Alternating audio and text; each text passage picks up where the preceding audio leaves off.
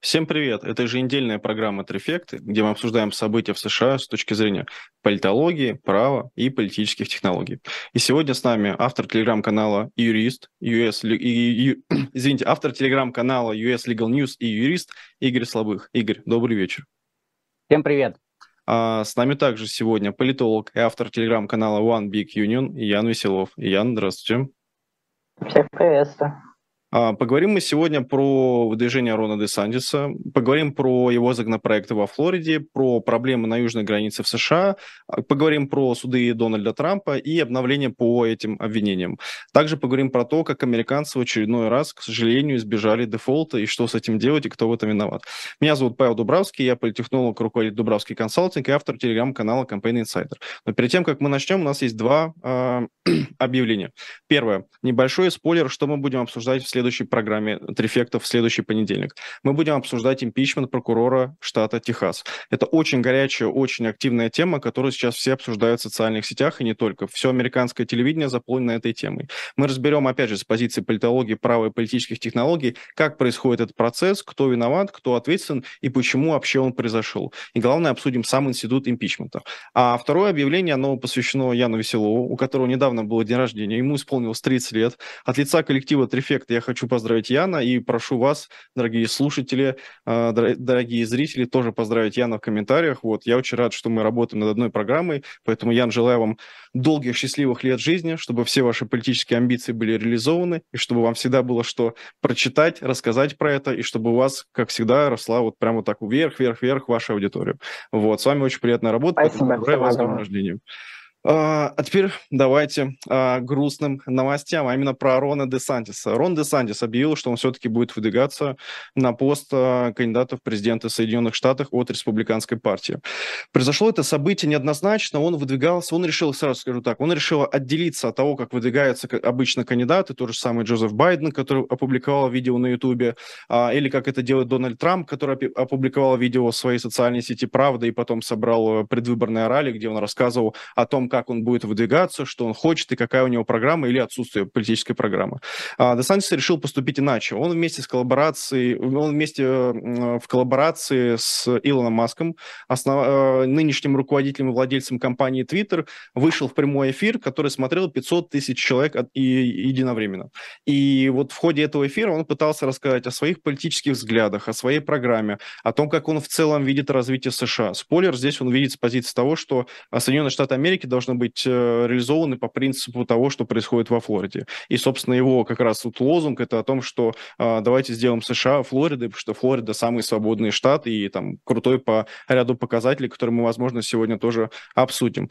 И вот здесь я скажу так, что что я увидел в мейнстримных медиа? Я увидел, что очень негативно к этому отнеслись. Э, Джозеф Байден смеялся над тем, как прошло это мероприятие. Дональд Трамп смеялся над тем, как прошло это мероприятие. И причина там очень простая. Это технически технические лаги, баги. А, несколько раз Десантис вылетал, несколько раз он зависал. Выглядел это, откровенно говоря, достаточно слабо и странно. Но, но при этом а, я не соглашусь с большинством мейнстримных СМИ в том плане, что а, Десантис показал себя слабо. Во-первых, я вот от себя могу похвалить его в том плане, что технологически, может, это не очень удачный запуск самой вот избирательной кампании, но как минимум по метрикам он на самом деле находится рядом с Джозефом Байденом. Если мы посмотрим твит, где было опубликовано видео Рона Десантиса, он собрал примерно за неделю, то есть даже меньше, с прошлого четверга он собрал 26 миллионов просмотров.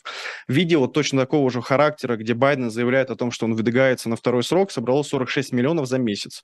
То есть, посмотрите, буквально за пару дней э, Десанти собрал хороший процент, практически, ну, чуть меньше, чем, естественно, Байден, но все равно для его аудитории это очень хороший процент. То есть он пробил, э, пробил ту вот информационную скорлупу, которая есть вокруг него, вылез из этого информационного шарика, в котором находится большинство республиканцев. Мне кажется, это большой плюс. Второе, если мы посмотрим, опять же, сравним выдвижение Джозефа Байдена, то его видео на Ютубе, опять же, за месяц собрало примерно 480-490 тысяч просмотров всего.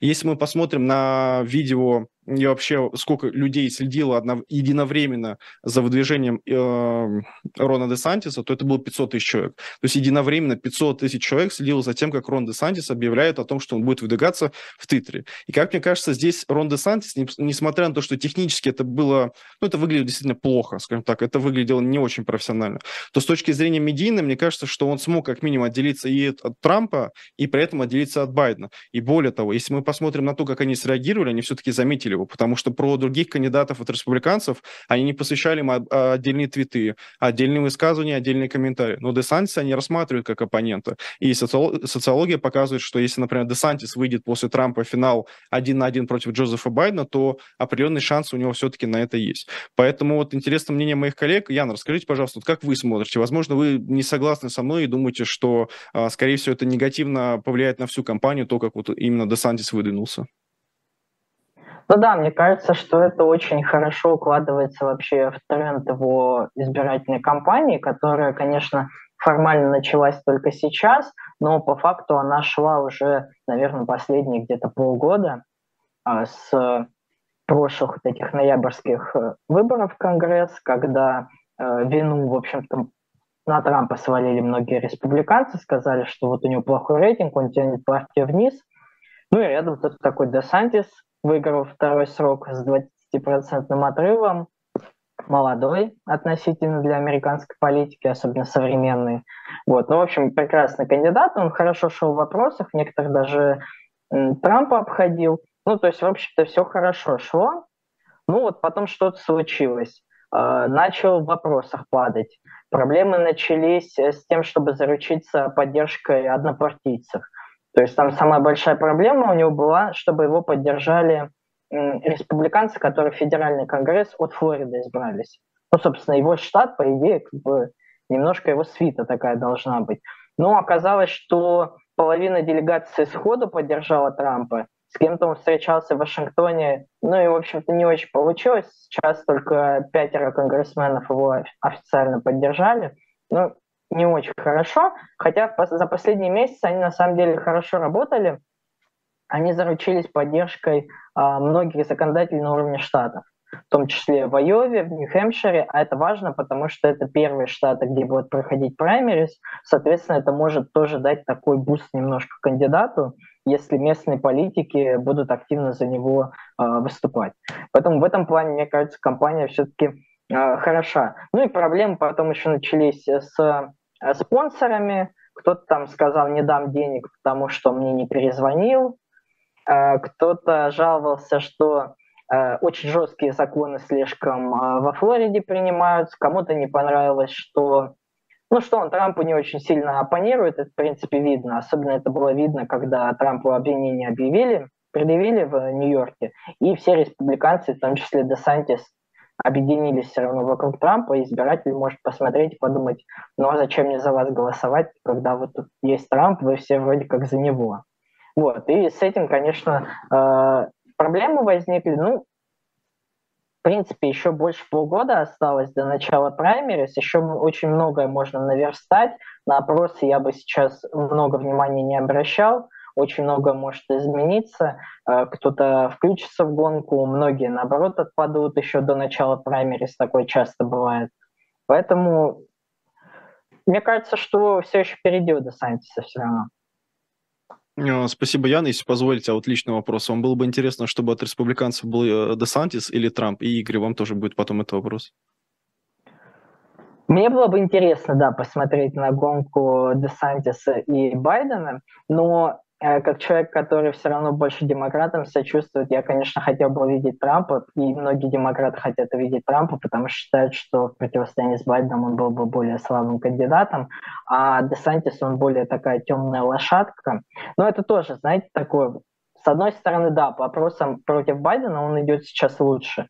И много говорили о том, что Э, Десантису будет сложнее праймерис выиграть, чем всеобщие выборы. Но с другой стороны, из-за того, что вот он такая темная лошадка, э, в компании уже в всеобщей тоже могут скрыться какие-то моменты, какие-то его слабости. Очень много говорили о том, что ему не очень не хватает харизмы, э, что у него такой, ну, знаете, банально социальных навыков каких не хватает. То есть даже люди в его компании говорят, им приходится учить его, чаще жать людям руки, смотреть в глаза, вести какой-то такой смолток, непринужденные беседы, потому что вот он немножко такой, ну, ну, как сказать, немножко аутичный даже, я бы сказал, вот в этом плане. Поэтому а это как бы в компании же очень сильно видно, потому что нужно очень много ездить, нужно очень много встречаться с людьми, и с обычными людьми, и с политиками, и это на самом деле очень важно. А, спасибо, Ян. Игорь, подскажите, пожалуйста, как вы оцениваете выдвижение Рона де Сантиса и в целом, как бы вам, кого бы вам хотелось больше видеть э, финалистом праймерис республиканской партии?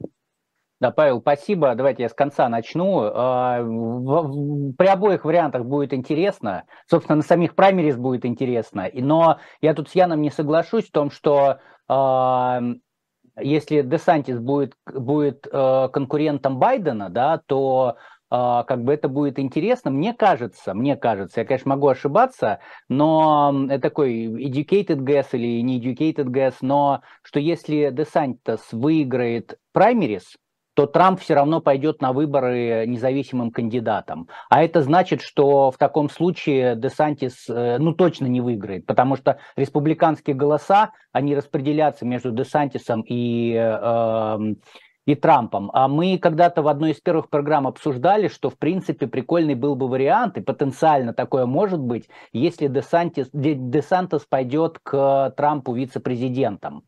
Вот. Но это будет, с одной стороны, странно, с учетом того, как Трамп отзывается губернаторе Флориды э, и называет его всякими разными словами и по поводу, и без повода.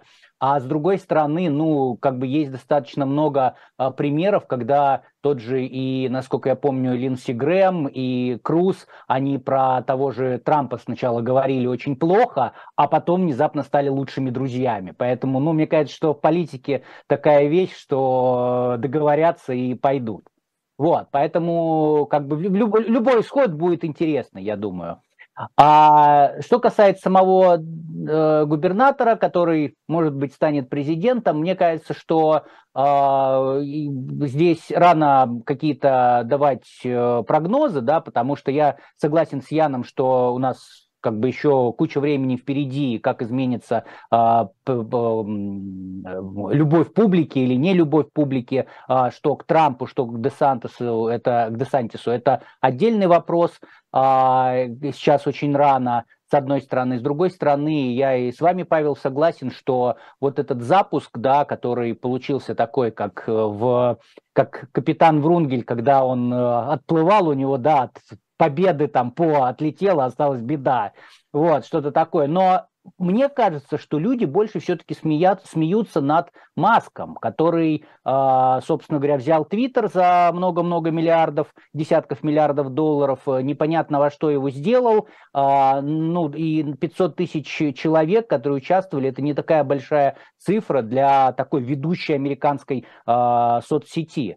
Поэтому, мне кажется, смеялись больше над ним, но я вообще не представляю себе ситуацию, когда кто-то там решит посмотреть, а дай-ка я посмотрю, как э, значит, кандидат в президенты будет выдвигаться. Потом, ой, что-то у меня технические проблемы, не буду за него голосовать. Ну, то есть, мне кажется, это не как анекдот, наверное, останется в памяти, но на результаты не повлияет. Ну, вот как- как-то так.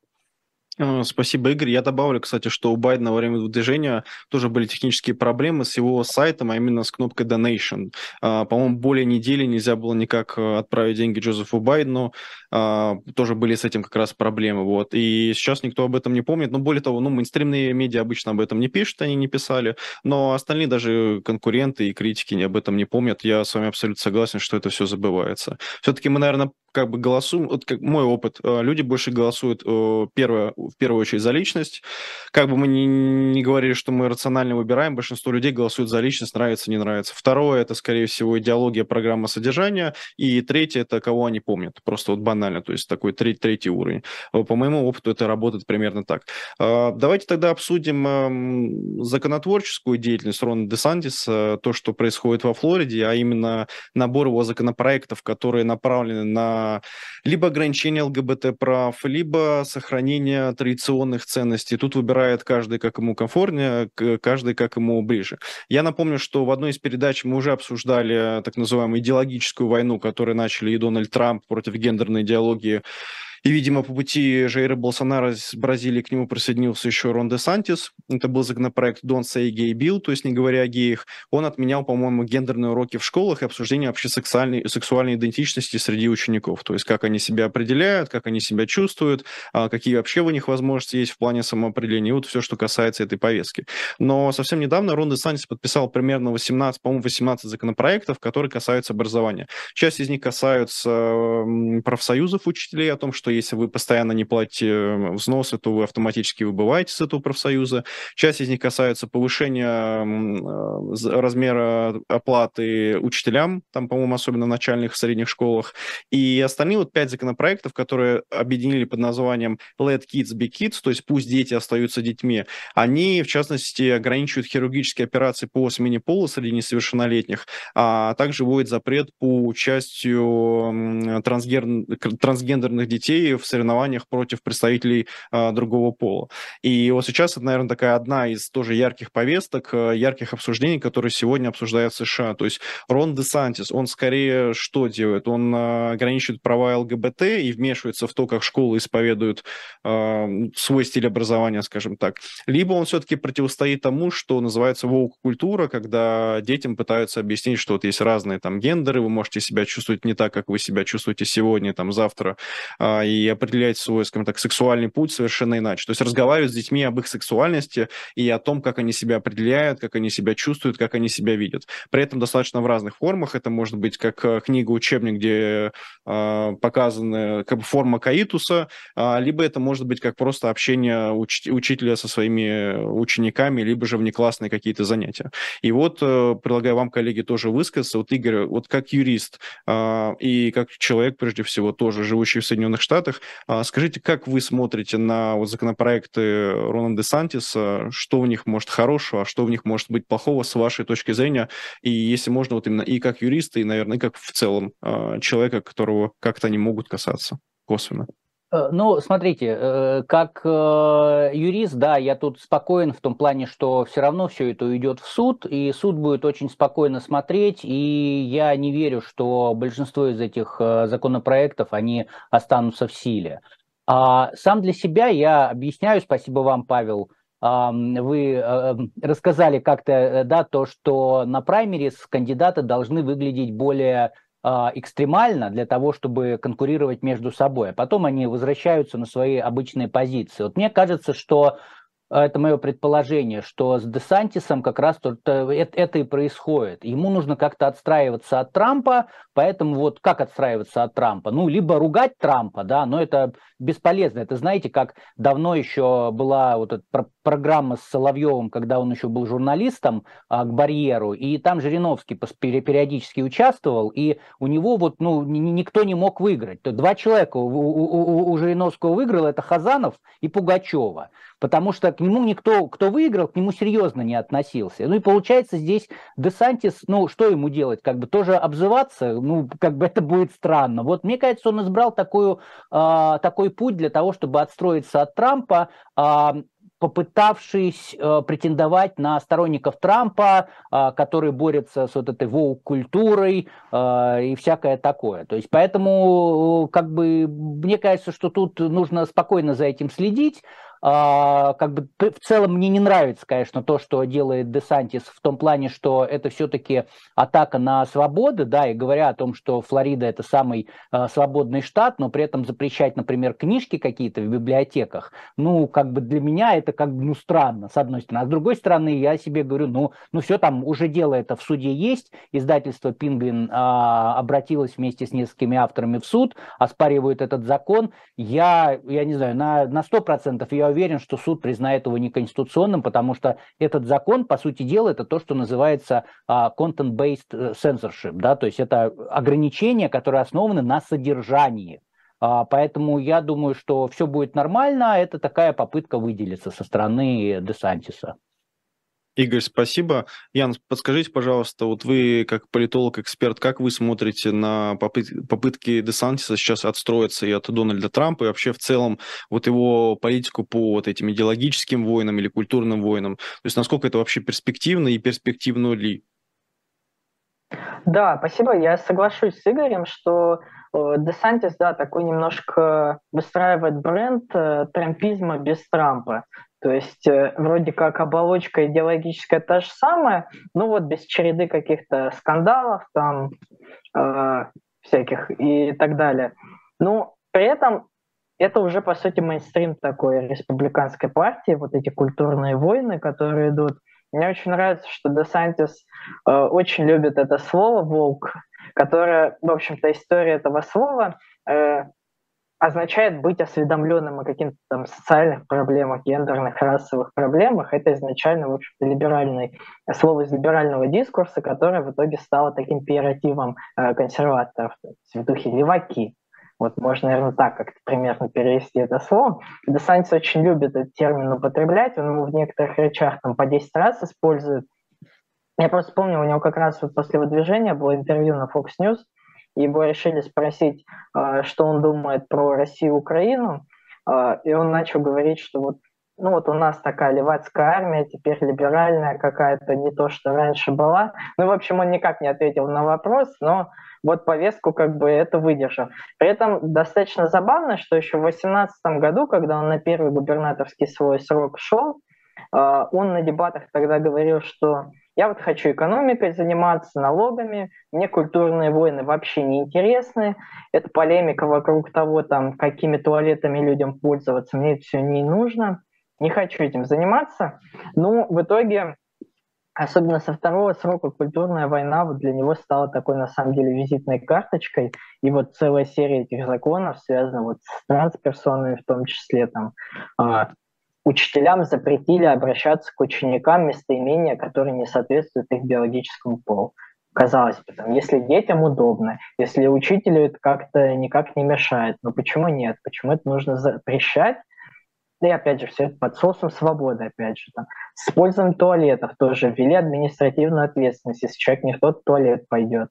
А, как соблюдаться это будет запрет, я тоже не понимаю, но Собственно, и не важно, это все-таки законы, которые скорее сигнал больше посылают э, о ценностях, нежели о каком-то э, реальном содержании. Я бы еще добавил, наверное, что продолжается же противостояние губернатора с компанией Disney. Там стороны уже обменялись судебными исками касательно отмены автономного статуса для фирмы. Теперь вот Disney э, закрывает один отель, сказали, что не будет 2000 работников из Калифорнии перевозить, и вообще думают э, отказаться 17 миллиардов вкладывать новых инвестиций в экономику штата, нанимать там больше 10 тысяч новых работников. При этом Disney это один из самых э, крупных работодателей в штате, и э, очень много людей просто привлекает штат, потому что туризм, потому что все эти тематические парки, люди едут в больших количествах, и зачем этот конфликт нужен был, уже не очень понятно. Уже даже некоторые республиканцы начали Десантиса критиковать, вот, например, Майк Пенс э, или бывший губернатор Нью-Джерси Крис Кристи, они говорят, что ну, это вообще отход от таких традиционных республиканских э, ценностей, не вмешательство в бизнес, там, не лезть. Пусть они делают, что хотят, мы должны просто обеспечить условия для развития бизнеса. Зачем в это лезть? Зачем конфликтовать? Э, ну, не очень понятно. Ну, точнее, понятно, что это на самом деле все инструмент президентской кампании.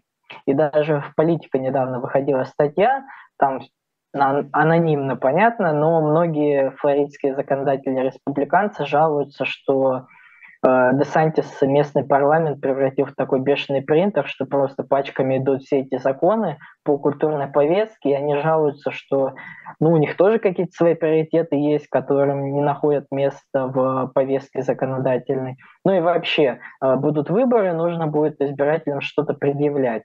Э, дескать, что мы сделали вот за эти годы, а что мы расскажем, что мы там э, запретили людям в туалеты ходить, там книжки какие-то ограничили, с Дисней вот повоевали.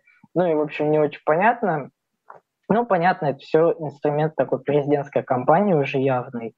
И так все равно пытается, наверное, Десантис э, отстраниться от Трампа, показав, что вот он может что-то делать, то есть Трамп говорит, много говорит, а я делаю. Я делаю вот это, я делаю то, что нравится республиканцам, республиканцы не хотят аборт, я запрещаю, а республиканцы против трансперсон, я вот их ограничиваю. Ну вот делаю все, как вы хотите, то есть, э, но при этом все в такой как бы трампийской логике, но вот чинно, благородно голосуйте за меня. Спасибо, Ян. Я вот по туалетам и местоимениям, произношению местоимений добавлю, что там, по-моему, запрет именно на то, что учитель теперь не обязан просто спрашивать. То есть не, не учитывать, а вот именно не обязан спрашивать. То есть раньше была вот именно а, обязанность спрашивать, как к кому обращаться. Вот, и у меня есть коллега, он э, в Лиге Плюща, PhD по Political Science, вот, и он тоже рассказал, что, ну, это достаточно тяжело, как минимум, потому что очень много местоимений есть, у тебя 30 учеников, и ты их ведешь, очень тяжело все это запомнить. Вот, как минимум просто это усложняет. Вот, и я, ну, пытаюсь как бы объяснить логику, не знаю, как там на самом деле. Так, я согласен, что это, ну, скорее всего, инструмент вот именно отстройки, ну, вот как Игорь сказал, и инструмент избирательной кампании, как вот тоже вы сказали. Вот, а по поводу туалетов, там, по-моему, тоже как бы запрет вот именно по... Там объяснение как раз идет через то, что вот условно, если там дети попадают в бассейн, и вот у них нет раздельного этого всего, то тогда вы получаете то, что у вас взрослый мужчина, который там поменял себе пол на женский, может оказаться в женской раздевалке там с детьми. И здесь они обосновывают это через ценность того, что, ну, не стоит э, совмещать как бы взрослых там и там детей еще как-то. Вот, конечно, наверное, на это есть решение, что там можно разделить просто по возрасту эти раздевалки, но, опять же, это, наверное, ограничения какие-то по бизнесу, как они должны это все реализовывать. Но в целом, э, мне кажется, что Десантис, он, вот если Трамп, он тоже в свое время был таким прям флюгером, а, который смотрел, что актуально, то Десантис это такой флюгер, который немножко не фильтрует содержимое, которое вот попадает, то есть вот этот ветер, который в него дует, он такой, ага, окей, это популярно, мне сейчас надо это как-то сделать. И он это использует, он пытается это реализовать, но выходит у него не всегда хорошо, я бы так сказал. Но в любом случае посмотрим, потому что пока, пока вот только компания его началась, хотя, кстати, я замечу, что на трифектах мы сделали прогноз о том, что он будет избираться, по-моему, еще в декабре или даже, по-моему, в декабре, в одних из первых выпусков. Когда еще потом он книгу выпустил, мы тоже об этом заявляли. Но давайте перенесемся немножко к южной границе Соединенных Штатов Америки и поймем, что происходит там сейчас, в данный момент, что за конфликт вообще и что за проблема.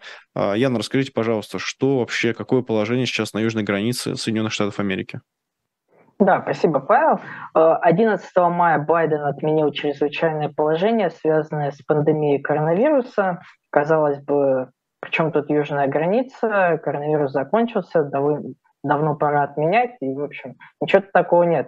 Но дело в том, что вместе с ним прекратила работу, введенная еще при Трампе, политика под названием э, Title 42, которая предусматривает ускоренный процесс э, депортации нелегальных мигрантов, задержанных на границе, им не предъявляют официальный ордер о депортации, у них нет возможности подать на получение убежища, э, и за последние три года вот в рамках этой программы в Мексику были депортированы почти 3 миллиона мигрантов. При этом саму э, программу вводили на фоне коронавируса. Администрация Байдена говорила, что вот с юга идут грязные мигранты, разносящие коронавирус, мы их вот не допустим.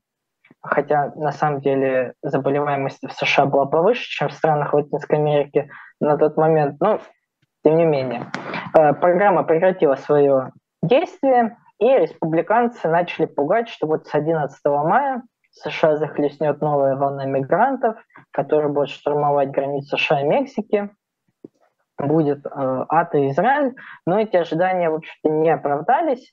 Э, более того, если во время действия этой программы границу ежедневно пересекали по крайней мере, пытались пересечь, более 10 тысяч мигрантов в день, то есть то, чтобы было понятно, 10 тысяч мигрантов в день, а, то после ее отмены их количество снизилось где-то вдвое до 5 тысяч. Отчасти это на самом деле связано с тем, что администрация Байдена просто ввела взамен еще более жесткие правила. Там тоже э, ускоренная депортация, там ускорение процесса вообще оформления мигрантов, чтобы четко отделять тех, у кого есть основания для получения убежища, у кого нет. А, а для остальных там такая же ускоренная депортация в Мексику или даже южнее, они вот договаривались с Мексикой, чтобы их прям в Гватемалу депортировали. И также еще ввели пятилетний запрет на переход границу, границы под угрозой штрафа или тюремного заключения. То есть если вы один раз перешли, вас депортировали, то в, следующее, в течение следующих пяти лет, если вы попытаетесь еще раз, то можно на штраф угодить или тюремное заключение. И Мексика и Гватемала тоже согласились помогать США в борьбе с нелегальными мигрантами, чтобы задерживать их еще по пути э, в США. Э, для мигрантов без семей э, требуется теперь доказывать, что они подавались на убежище в странах южнее США, и им отказали. В противном случае там тоже депортация. Ну и Байден пошел по стопам Трампа и разместил на границе США более 4 тысяч военнослужащих для оказания помощи а, миграционным пограничным органам. А, при этом вот для жителей, допустим, Кубы, Гаити, Венесуэлы, Никарагуа, там упростили процесс подачи на убежище, им разрешили заранее записываться а, на прием через приложение, но там тоже такое условие, что переход только через официальные пропускные пункты, то есть нелегалов, опять же, нельзя будет пропускать. Ну, несмотря на это, республиканцы в Палате представителей продолжают настаивать, что Байден не контролирует ситуацию на границе и даже призывают э, к импичменту министра внутренней безопасности Алехандро Майоркаса, потому что э, он в том числе руководит э, миграционными органами.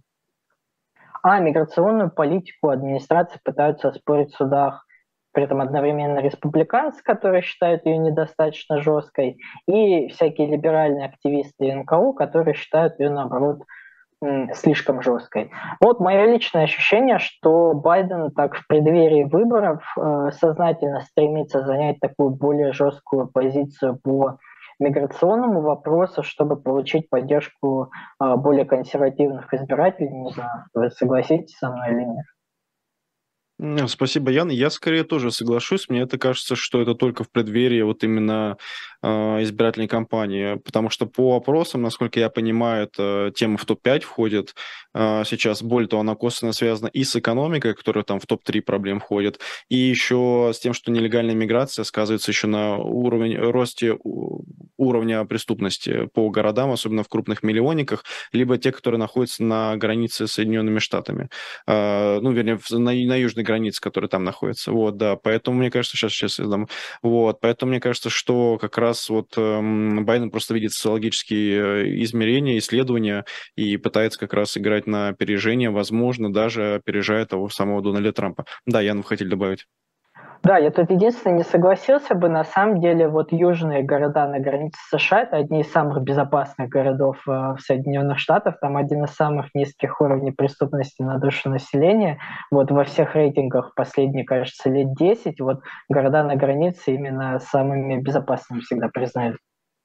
Окей, да, но я имею в виду, что который дальше уходит именно а, да, да, условно дальше, да, по миграционному потоку, потому что обычно, насколько я понимаю, он не застаивается. А, кстати, вот тот же самый, когда Title 42 работал, а, ну, вот это артикль 42, и приложение было, по которому могли все регистрироваться, на самом же деле оно тоже являлось таким механизмом фильтрации, потому что оно по факту не работало, и э, люди каждый день регистрировались, у них было буквально там 5-15 минут, чтобы у них была вообще возможность податься на политическое убежище.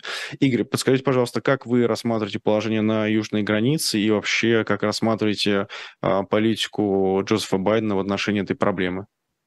Ну, а, у меня, с одной стороны, тут э, нет такого профессионального взгляда, да, и даже с точки зрения там экономики, например, с точки зрения там преступности, которую, за которую отвечают э, нелегальные мигранты, вот рассуждая логически, опять же, это может быть ошибочно, но тем не менее, а, мне кажется, что э, нелегальные иммигранты, они же все равно хотят получить грин-карту, да, потом не хотят получить гражданство. И, а, и они, а, у, них, у них действительно долгий путь там к гражданству. И любое правонарушение, ну, преступление какое-то, даже там а, легкое преступление, оно их может этой грин-карты лишить. Поэтому мне кажется, что наоборот, они достаточно себя хорошо контролируют, но, естественно, есть какое-то количество людей, которые, которые там им не важно, где они, в Мексике, они в США, в России или еще где-то и так далее. Вот, поэтому а, как-то так. Но в целом, э, вот я слышал действительно отзывы такие, что, а, получается, сейчас новая политика а, Байдена, которая с 11 мая работает, она гораздо жестче еще политики Трампа. Я согласен, что, ну, просто это положение на границе, вот когда были выборы, когда были выборы midterms, я в канале, например, делал, у меня было видео пятница, я показывал ролики разных кандидатов. И вот если мы там возьмем республиканские ролики, то в каждом ролике, значит, мигранты захватывают страну и так далее и тому подобное. То есть действительно, ну, как бы всегда постоянно об этом говорили, говорили, говорили. Я согласен, что, ну, это такой логичный шаг со стороны Байдена, а, как бы что-то сделать там. Не, неважно, насколько будет это эффективно работать, но главное, что а, Байден сможет сказать, ну вот смотрите, я сделал вот это, да, в том числе в ходе а, потенциальных а, каких-то э, разговоров, э, там, интервью и так далее. Вот, как- как-то так. Э, спасибо, Игорь. Э, дорогие зрители, поставьте, пожалуйста, лайк. Вот, у нас уже больше половины передачи прошло. Прошу вас оставить комментарий, поставить лайк и, может, какой-нибудь вопрос интересный задать в чате. Может, мы его посмотрим потом и ответим на него. А, а давайте, наверное, обсудим тогда Дональда Трампа и то, что происходит вокруг его судебных заседаний, то, что происходит вокруг исков по отношению к нему. Игорь, расскажите, пожалуйста, какая вот новая актуальная информация появилась и что вообще происходит в судах с Дональдом Трампом? Да, спасибо, Павел. Давайте пройдемся по основным делам. Uh, у нас, я так чувствую, это будет постоянная рубрика, мы не будем еще возвращаться. То есть uh, я начну со старого дела, которое, по которому уже даже решение состоялось, гражданское дело, uh, где Джин Кэрролл подала в суд на Трампа, и присяжные признали о том, что Трамп применил к ней сексуальное насилие, а потом, значит, допустил клевету в отношении нее и взыскал 5 миллионов долларов. То есть вроде как бы адвокаты Трампа сказали, сказали о том, что они подают апелляцию, и я, если честно, думал, там на этом история закончится до апелляции уже.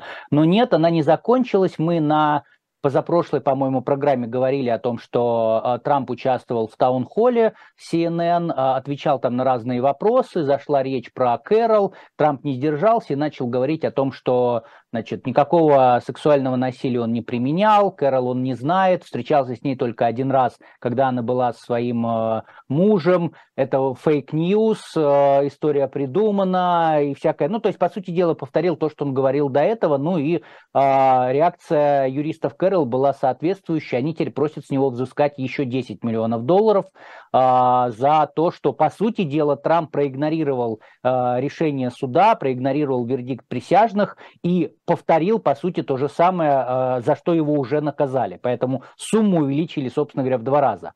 Значит, там было подано уточненное, уточненное дополненное исковое заявление. Не совсем понимаю, если честно, как это будет работать. Возможно, что и судья тоже не понимает, потому что дело-то в апелляцию уже уходит. И он запросил сейчас э, позицию юристов Трампа, ну, то есть получим какие-то данные, тоже расскажу, что там будет дальше. Но как бы даже если не разрешат в рамках этого процесса, ну, значит, наверняка подадут новый иск, и будет еще один процесс, где э, с Трампа уже 10 миллионов долларов Кэрол попытается взыскать. Вот, это первое дело. Второе дело у нас Джорджия. Напомню, что Трамп после выборов 2020 года звонил секретарю штата, требовал найти ему 11 тысяч голосов. И, собственно говоря, а, прокурор округа Фултон а, Фенни Уиллис расследует это дело.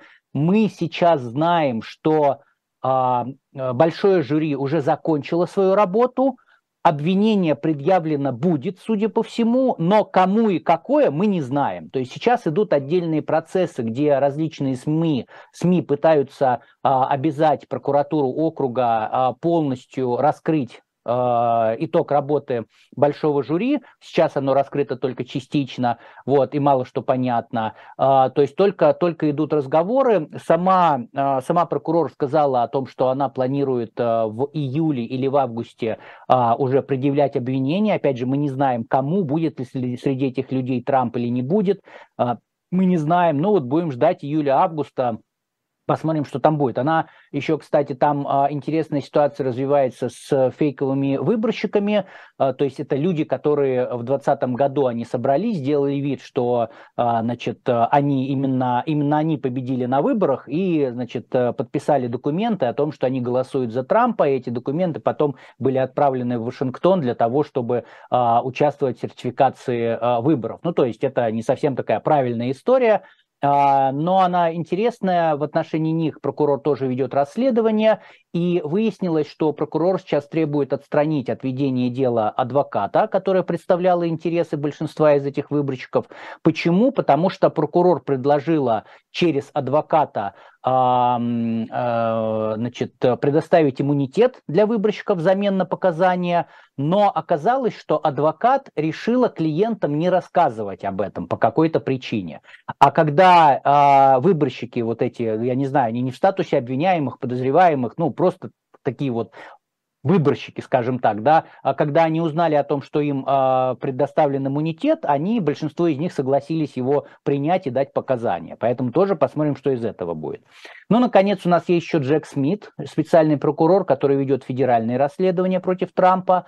Значит, по документам прошла целая серия публикаций в СМИ, а, которые ссылаются на свои источники и говорят о том, что расследование по документам, которые были изъяты у Трампа, оно закончено. Джек Смит закончил все, он допросил всех, он допросил всех работников а, резиденции Трампа, включая там горничных, э, каких-то там работников поддержки, а, техников э, и так далее. И говорят, что после Memorial Day, который вот сегодня как раз в США праздник, а, Джек Смит будет принимать решение, обвинять или не обвинять Трампа. Но, опять же, мы не знаем, сколько это займет. Может быть, решение будет завтра, а может быть, через неделю, через месяц будем за этим следить. Но сейчас, что мы видим в деле, то, что, во-первых, команду адвокатов Трампа покинул Тим Парлаторе. Это был ведущий адвокат Трампа как раз по э, делу, связанному с документами. Почему он покинул, неизвестно. Он сказал, ну, это просто мое решение решение, не думайте, что это значит, что какое-то дело там хорошее, плохое, как просто это мое решение, я вот покинул.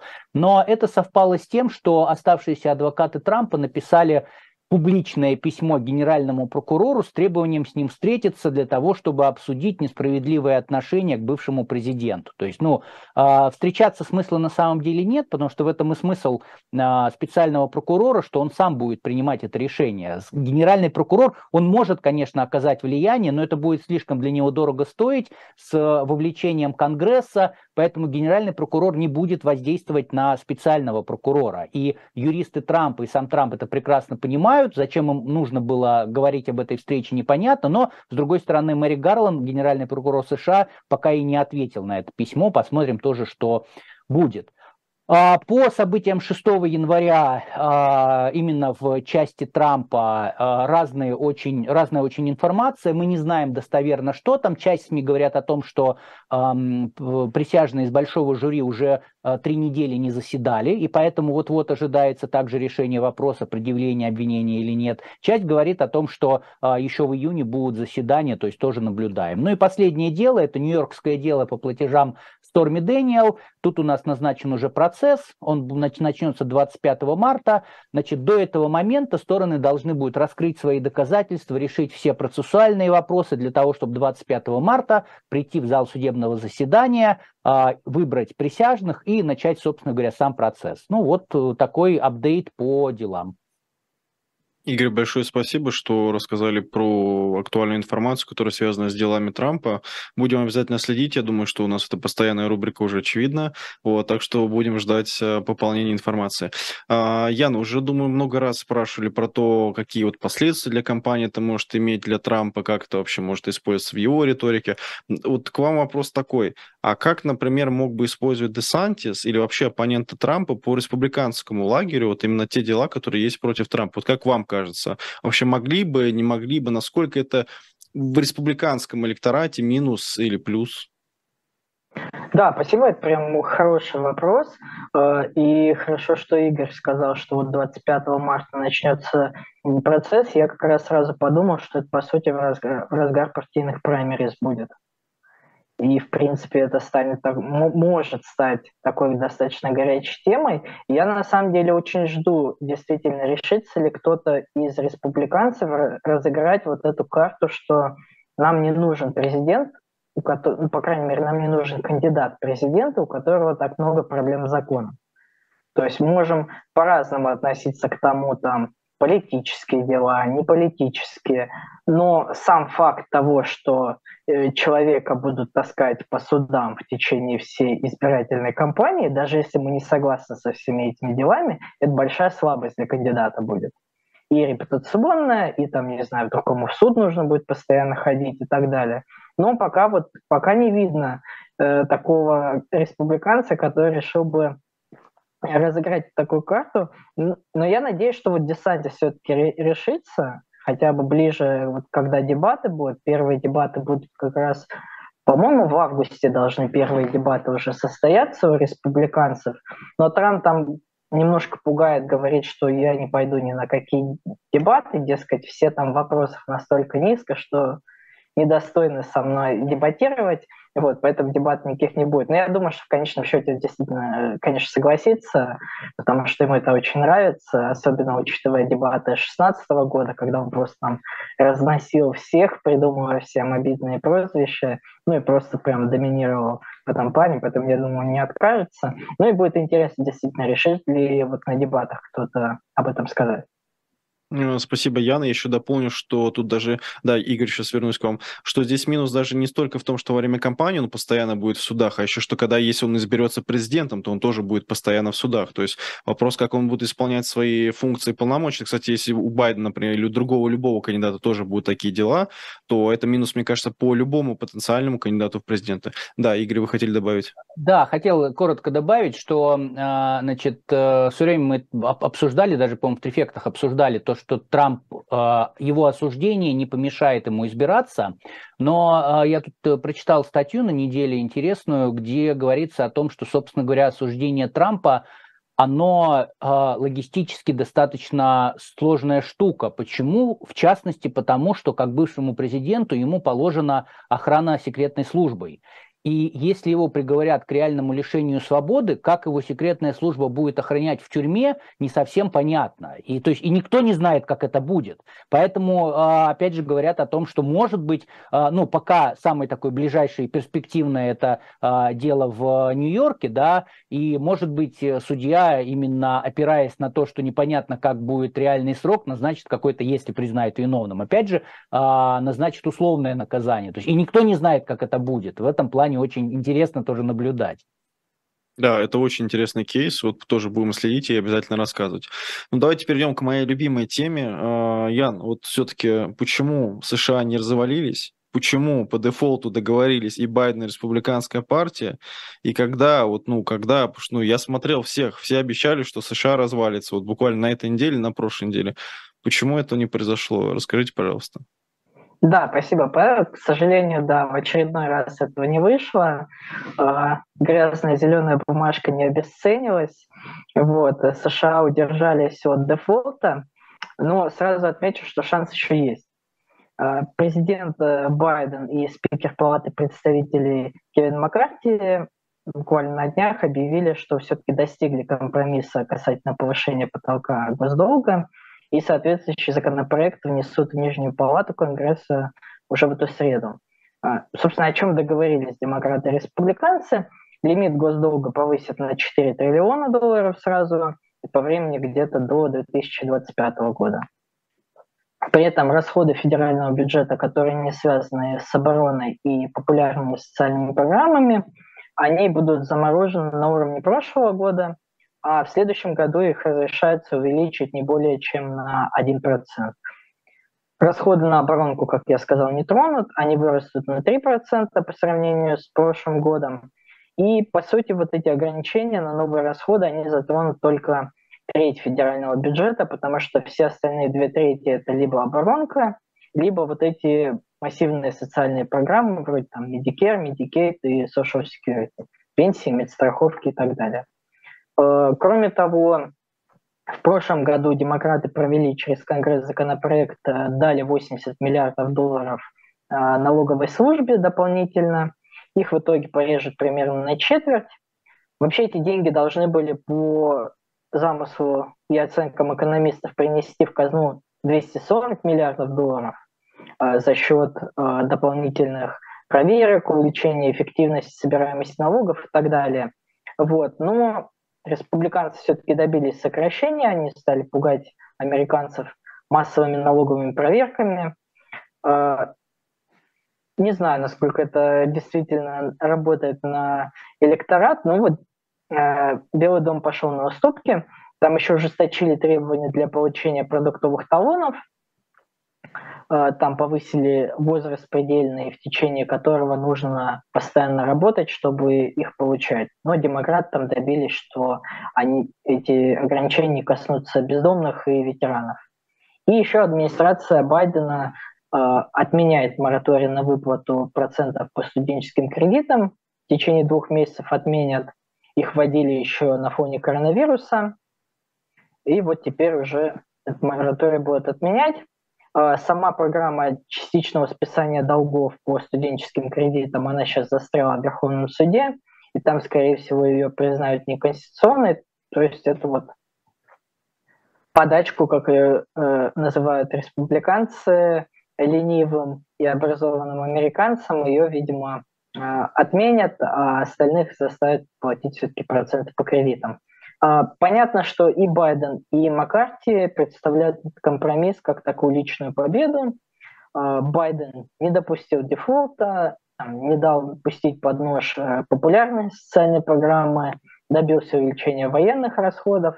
Ну а Маккарти, в свою очередь, заставил Белый дом идти на уступки, а, все-таки заморозили а, рост расходов. Ну и, по сути, такой все-таки шантаж дефолтом, он получился, был удачным. Но законопроект еще предстоит принять в Конгрессе, а там далеко не все довольны новой сделкой. А, целый ряд консервативных республиканцев уже публично сказали, что не будут за него голосовать ни при каких условиях, потому что сокращения бюджета недостаточные, это все уступка демократам. Не для этого мы выбирали Маккарти спикером, вот он нас подвел, и поэтому не исключено, что они попробуют э, заблокировать законопроект или в крайнем случае даже попытаться свергнуть Маккарти с поста спикера, а он, э, когда избирался, заключил сделку с консерваторами, и в рамках этой сделки теперь, чтобы запустить процедуру э, снятия спикера, достаточно вообще одного голоса недовольного республиканца, и в таком случае, наверное, Маккарти придется полагаться на голоса демократов, потому что у республиканцев там э, большинство всего в пять голосов, очень шаткое. Ну, на самом деле, многие демократы тоже недовольны сделкой, особенно в той части, которая связана вот с социальными расходами. И поэтому будет очень интересно посмотреть, смогут ли лидеры обеих партий удержать под контролем э, свои фракции, и заставить конгрессмена все-таки принять этот законопроект с какой-то минимальной оппозицией или хотя бы собрать такую центристскую коалицию там, умеренных, дем, умеренных демократов, умеренных республиканцев, чтобы вот вместе совокупно протащить этот законопроект. Или же такой, знаете, нечестивый союз э, левых демократов и правых республиканцев потопит законопроект и еще на шаг приблизится шаг дефолта, так что свидетели краха Америки еще не все для вас потеряно. Ну, слава богу что я тут могу сказать. Ян, большое спасибо. Игорь, э, вот э, Ян сказал, что есть все-таки шансы, что США развалится. Вот как вам кажется, насколько велики эти шансы, и когда мы наконец-то уже дождемся этого, вот как, как вам кажется? Ну, это как в анекдоте, да, Рубинович, как здоровье не дождетесь. Вот, поэтому я думаю, что с развалом Штатов примерно так же будет происходить, но а, сегодняшняя ситуация, да, ну, я имею в виду не конкретно сегодня, вот текущая ситуация, она, конечно, мне кажется, очень близка была к, а, к такому кризису, потому что ну, мы видим, что в итоге и Байден хотел договориться, и Маккарти хотел договориться. Но у Маккарти есть придаток в виде вот мага-республиканцев, которые отстаивают интересы Трампа. А на самом деле, если бы вдруг э, все дошло до дефолта, ну, да, я согласен с Яном, есть еще вариант, что оно дойдет, ну, как бы сейчас уже меньше вероятность просто. Но если все-таки дойдет до дефолта, то выгодоприобретателем этого будет Трамп. Потому что Трамп скажет, что смотрите, демократы, с ними все понятно, они как бы никогда ничего для народа не делали. Значит, республиканцы, они, значит, э, вот это вот свомп, э, болото, значит, против народа. И вот если бы я был бы президентом, если бы мы отстояли, в 2020 году мое президентство, такого бы не было. Как вот он говорит про войну с Украиной, что вот если бы я был бы президентом, войны бы не было, так и тут скажет, что если бы я был бы президентом, ничего бы не было. Ну и получается, что он давит на мага-республиканцев, они, получается, давят на Маккарти, но а, это вот интересно, а, один из читателей мне в канале рассказал этот эффект, эффект подковы, да, получается то, что Ян сказал, что а, в конце концов крайне правые и крайне левые, они сходятся в одной точке, вот, поэтому посмотрим, может быть, мы увидим этот эффект подковы. А, спасибо, Игорь.